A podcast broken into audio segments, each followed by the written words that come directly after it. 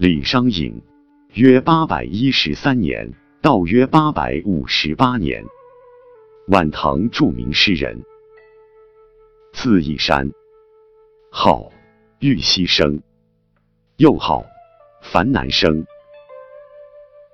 唐文宗开成二年，李商隐登进士第，曾任秘书省、校书郎、弘农卫等职。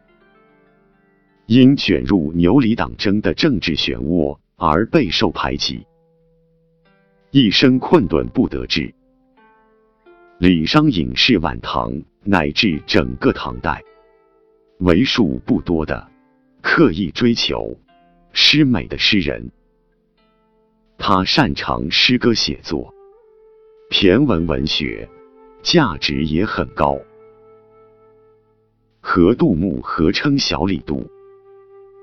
与温庭筠合称为温里，因诗文与同时期的段成式、温庭筠风格相近，且三人都在家族里排行第十六，故并称为三十六体。李商隐又与李贺、李白合称三李，其诗构思新奇，风格浓丽。尤其是一些爱情诗和五体诗，写得缠绵悱恻、优美动人，被广为传颂。在唐诗三百首中，李商隐的诗作占二十二首，数量位列第四。据《新唐书》，有《樊南甲集》二十卷。樊南乙集二十卷，玉溪生诗三卷，赋一卷，文一卷，部分作品已失传。现有李义山诗集。李商隐作品主题主要有以下几种：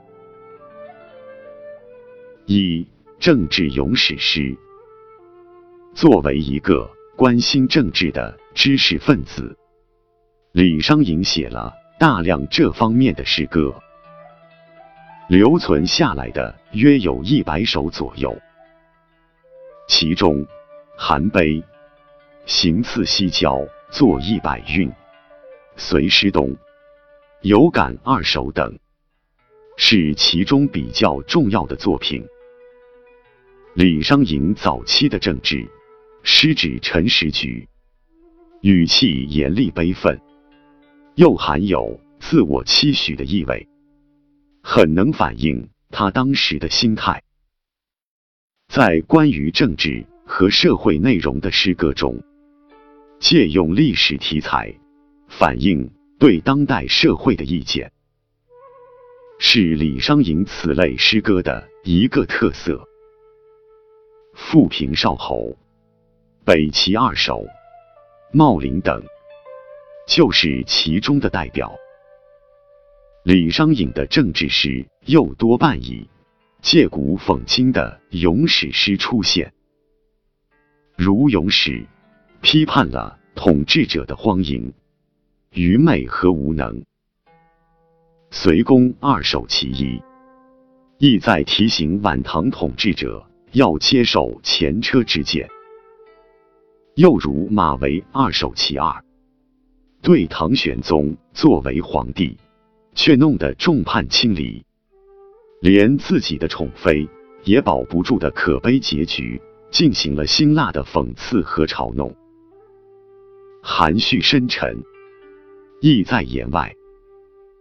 贾生则深喻作者对晚唐统治者宁佛信道以求长生。而不恤国事的讽刺和自身怀才不遇的感慨，又如瑶池借周穆王讽刺唐代皇帝们求贤，隋师东借古事影射朝廷东法李同节。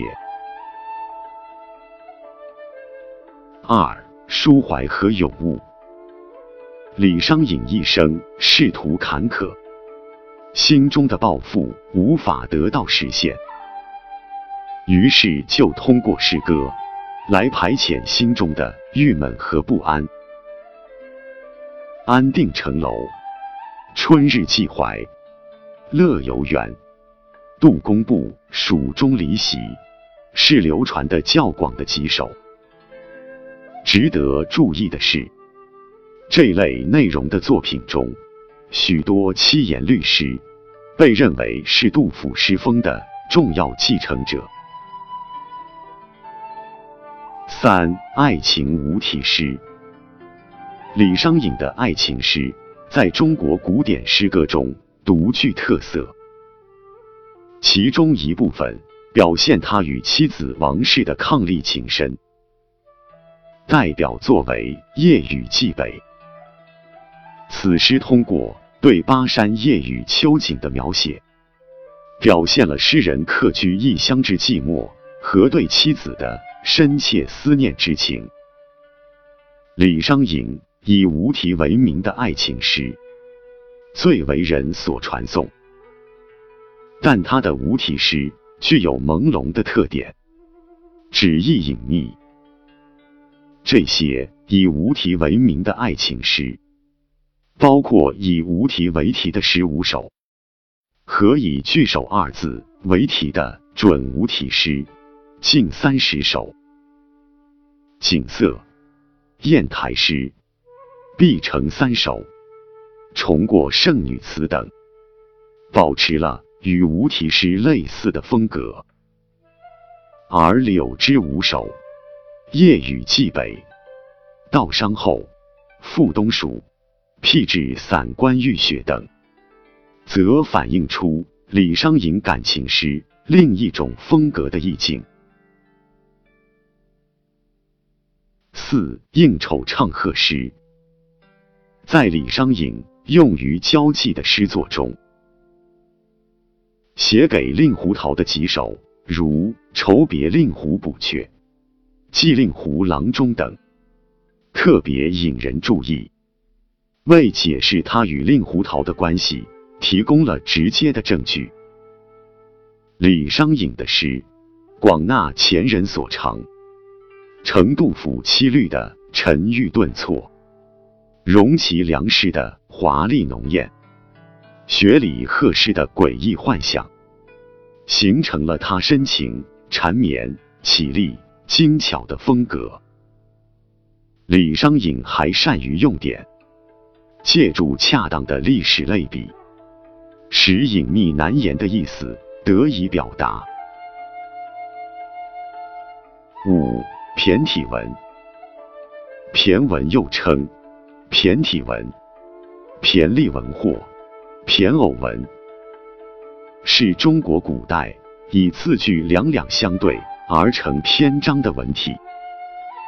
因其常用四字句、六字句，故也称四六文或骈四隶六。全篇以双句、例句、偶句为主，讲究对仗的。工整和声律的铿锵。李商隐的写作，除诗歌以外的成就，被论及的比较少。事实上，他是晚唐时期最重要的骈体文作家之一。这种文体注重文词的对偶，并使用大量典故，广泛使用在唐代官方文件中。